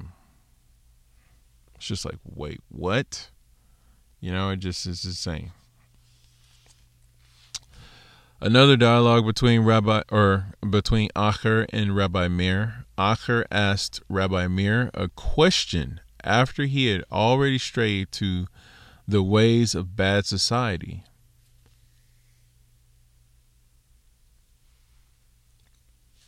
Acher asked him, What is the meaning of that which is written? But as for wisdom, mankind does not know its worth. Gold and glass cannot approximate it, nor can its exchange be in golden articles. Rabbi Meir replied to him, This refers to matters of Torah that are as difficult to acquire as gold vessels and fine vessels, but are easy to lose through forgetfulness as glass vessels. Acher said to him, That is not what Rabbi Akiva, your teacher, said.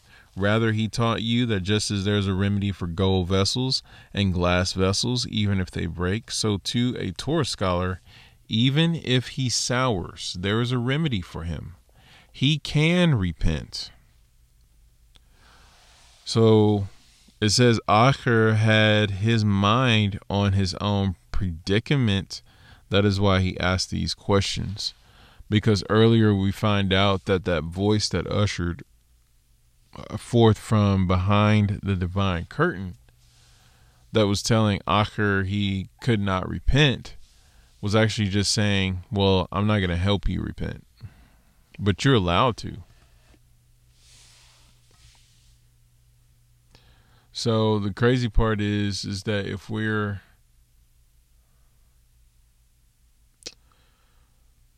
it's like uh, I just where was I going with that? Do do do rewind. Yeah. So if you're wanting to repent, you're helped. But Acher, since he went so off the path, if he wanted to repent, he wasn't going to be helped. Like he would have to use that same fortitude of pushing himself away, that same fortitude he'd have to use to bring himself back. So it's like, I can repent, right? Let me ask Rabbi Meir. And so that's what this whole section is about. So it says, um, Rabbi Meir said to Acher, So you too, as a great Torah scholar, return to your devotion.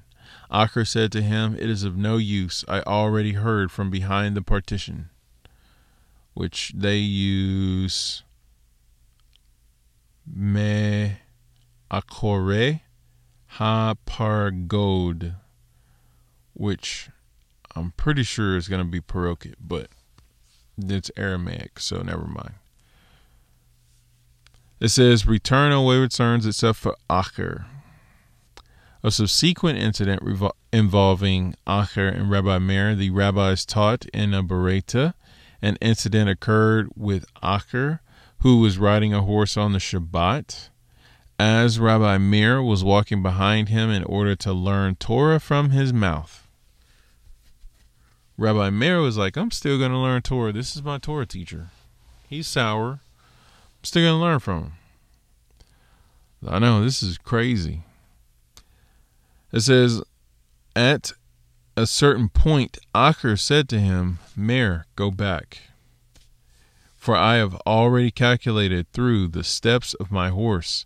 The Shabbat boundary extends until here. So, what this makes me think about is the fact that Acher is so far gone, but yet he's still able to come up with beautiful questions to bring out insights and illumination to realize, you know, what the divine voice was actually telling him. And even as he is Shabbat observant, he's counting. Like, it's just kind of like, are you in or are you out? Like, what are you really doing? So, there was a part here that I wanted to bring up because it was basically basically asking Rabbi Meir, why do you listen to this guy? You know, like you should know, like don't do this. like he's he's such a bad teacher and you're listening to him for what? And I can't remember where I put it. See if it's in my bookmarks.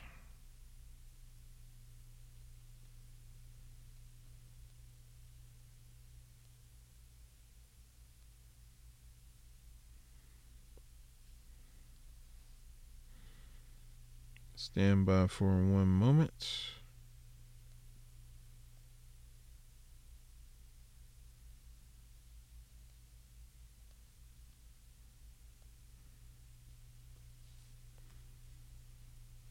Yeah, here it is.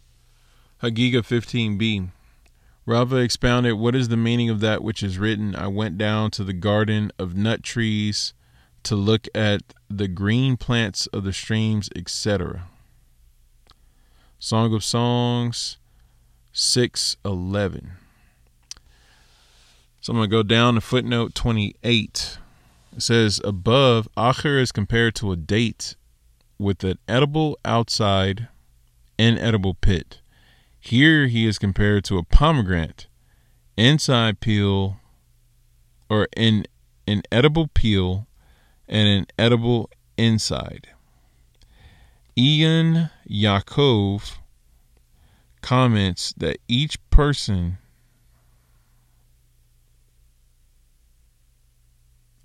so you got Iyun Yaakov comments that each comparison refers to a different stage in Acher's life. At first, Acher was, to all appearances, a distinguished sage. However, the Gemara states below his heart was tainted with spiritual mud. Rabbi Meir, who was aware of his teacher's failings, treated Acher like a date. He consumed Acher's edible outside, his teachings. Wow. Rabbi Meir, who was aware of his teacher's failing, treated Acher like a date. He consumed Acher's edible outside, which is his Torah teachings, and avoided the spiritual pit at Acher Center.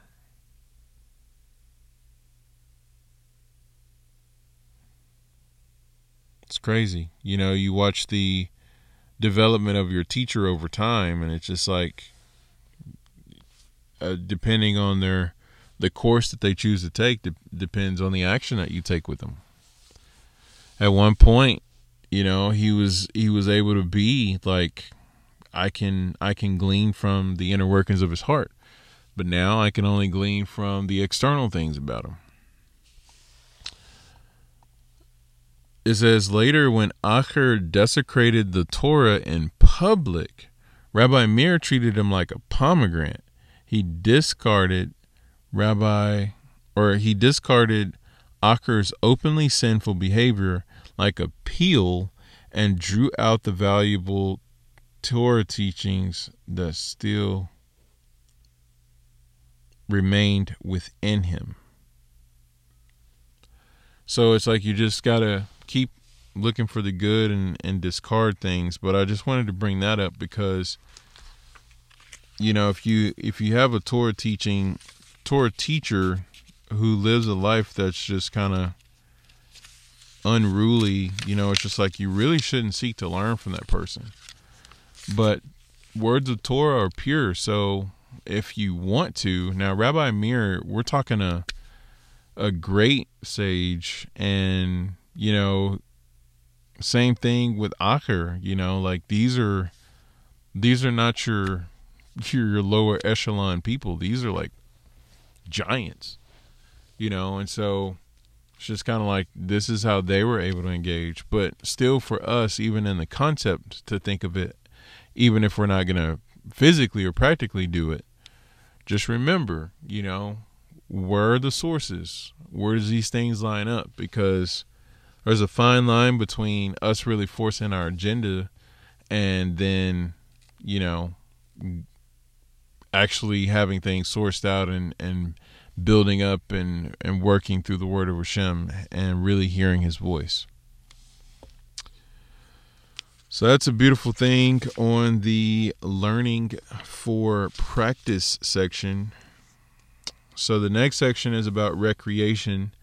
And the main thing I want to point out here is the second chapter, or the not second, second paragraph. Good night. Recreate recreation. Certainly, recreation belongs to the duties we owe our mental and physical powers. So go play some basketball, go play soccer, go play football, like go run, go swim. You know, you need to have a time of doing something recreational. Because it says to step out into God's fresh air and renew our covenant with the earth and heaven and with nature to which we belong. This is recreation. So yeah, so we gotta gotta get outside.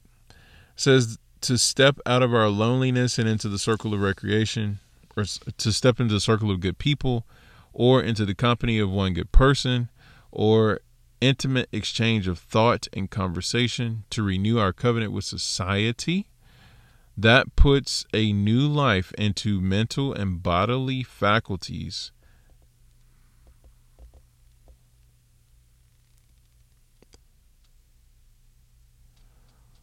So we should be doing things that help us to get out and move and renew all these different covenants. So now, the main thing I wrote in this section is promote life. Be actively engaged in things that are life promoting. So if you want to do things that are outside of quote unquote the spiritual realm, like in other words, this is not a shul based uh, committee. It's not a shul based extracurricular activity. Well, does it promote life? Uh, for instance, there's a guy on YouTube I follow. This is going to be way out of left field, but I got to share it because it's amazing to me. He does a really good job of trying to watch his mouth. Like, you know, he's a very uh, just kind of he's a human being. You know, he's just he is who he is. He he knows what he wants to do. He knows what his limits are. He knows what his gifts are, things like that. And he just so engaging, lots of charisma, and I'm like I'm drawn in just by his opening of it, opening of his video. You know, he's just, "Hey, how's it doing? How's it going, lovely people?" You know, and he just starts talking and then all of a sudden he just starts like laying down all this like beautiful um just practical golden rule type stuff like for instance this week he was getting a lot of flack about um, what type of content he puts on his channel um, and he was just like first of all you know, this is what I do, you know, and things like that. And second of all, when you're getting when you're giving critique, you know, you you if you're a person who critiques people as a profession, like number 1, if you don't know the person, you're gonna you're already kind of in shaky ground and it's just like number 2, um what happened to respecting each other, you know? Don't just go put people down because you don't like what they do. You know, if you're not into the content that I have available, then you are more than welcome to not click on my video. There are more things, you know. And he just went on and on, and it was just kind of like, wow, like this is so crazy. And he just did it from this uh, just very, just like peaceful place, you know, and just like saying, hey, what's what is going on? Like, can anybody just, you know, in other words, what I'm getting at is he was promoting life. He was promoting like don't tear people down. Treat others how you want to be treated. You know, so when you find things like that, I mean it's it's so refreshing and to understand the the vocabulary and the language content. It's not full of uh, just terrible words, and he does a good job of like if he wants to say like a, a curse word, I don't think I've ever heard him say one, but if he wants to say one, it may seem like I don't know what the context would be. But he'll say like, "Oh, pumpernickels," or like something like that, and it's just kind of like, "Oh, that's funny," you know.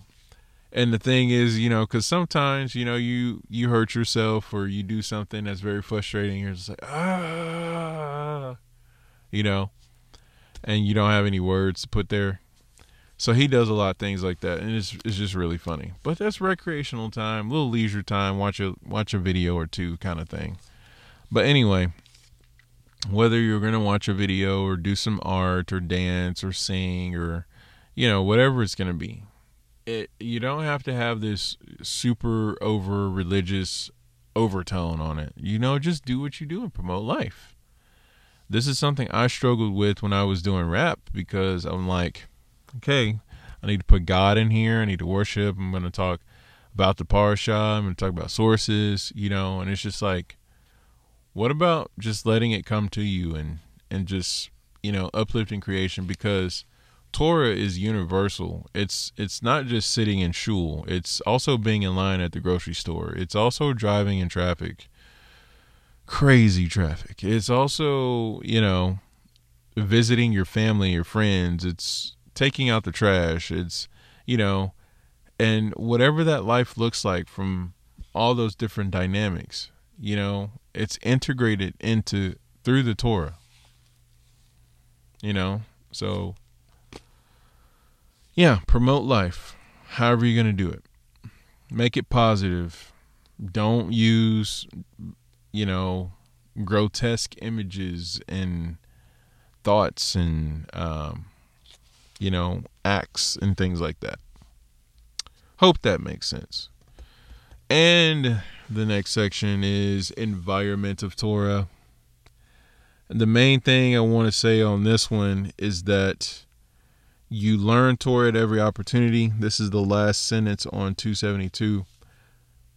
We create in our mind, in our home, in our society, an environment of Torah if you're always constantly looking for when is the next time I can just study, when's the next moment I can open my book, when's the next moment I can share something, when is the next moment I can read something, when's the next moment we're going to discuss something, when's the next Torah study, when's the next video coming out, you know, things like that. If you're constantly keeping that going, you're creating an environment, you know, for the Torah. And it says this is the environment in which Torah personalities grow. So, in other words, Uh, I mean, who knows? Because Hashem is so awesome, right? And the more you come to know Him, the more you just get things unlocked within inside of you. So, you could be a Torah scholar, you could be a sofer, you could be a, I mean, who knows? But you will only know that if you're in an environment and you're growing constantly, slowly, and persevering. The final section of tonight's class is about Kolelim. I love this because Rabbi Mallet has, um, well, I don't know if he, I don't want to say he has, but he is a part of what's known as the Seattle Kollel. And it's really cool because after learning what Kollel means, I'm just kind of like, oh, wow, so nice. I'm glad I'm connected to him. It says on page 273 we have an orphaned generation. Many great rabbis have seen the need for the largest possible number of young people to devote themselves to full time or de- devote themselves full time to high level learning, high level Torah study, research, and teaching. The aim is to do our utmost to reconstruct the world of Torah, which was lost in the Holocaust. Wide sectors of Torah public assist in wide sectors of the Torah public assist in maintaining these research institutes. So a kollel, which is the singular of kollelim, is a research institute devoted to get young people into higher levels of Torah study, full time devotion to it, and things like that. Now, this part is so crucial because it doesn't end there. This is not a end all be all. Like I'm just gonna fully devote my life to Torah study and nothing else. Because how many of us know that if you have a young person and they don't have a job, they don't have any obligations and things like that, uh, it can get a little crazy. So here's what the Kollel way is.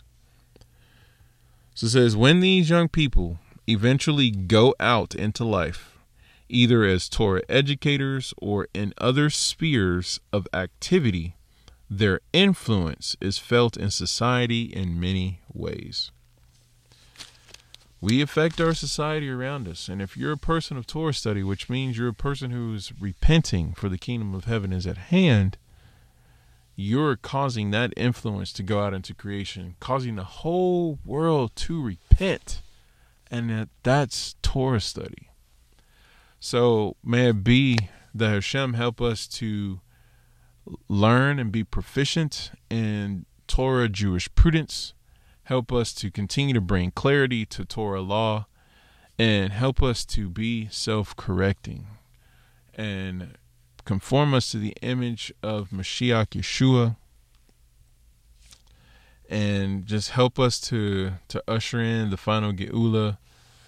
May we see Mashiach speedily in our days in the building of the Beit HaMikdash, and may Hashem allow our Torah study to be meritorious, as we say, Baruch haba b'shem Adonai. Baruch atah Adonai Eloheinu melech haolam, asher natan lanu Torat emet, v'chayei olam nata betochenu. Baruch atah Adonai, noten ha-Torah.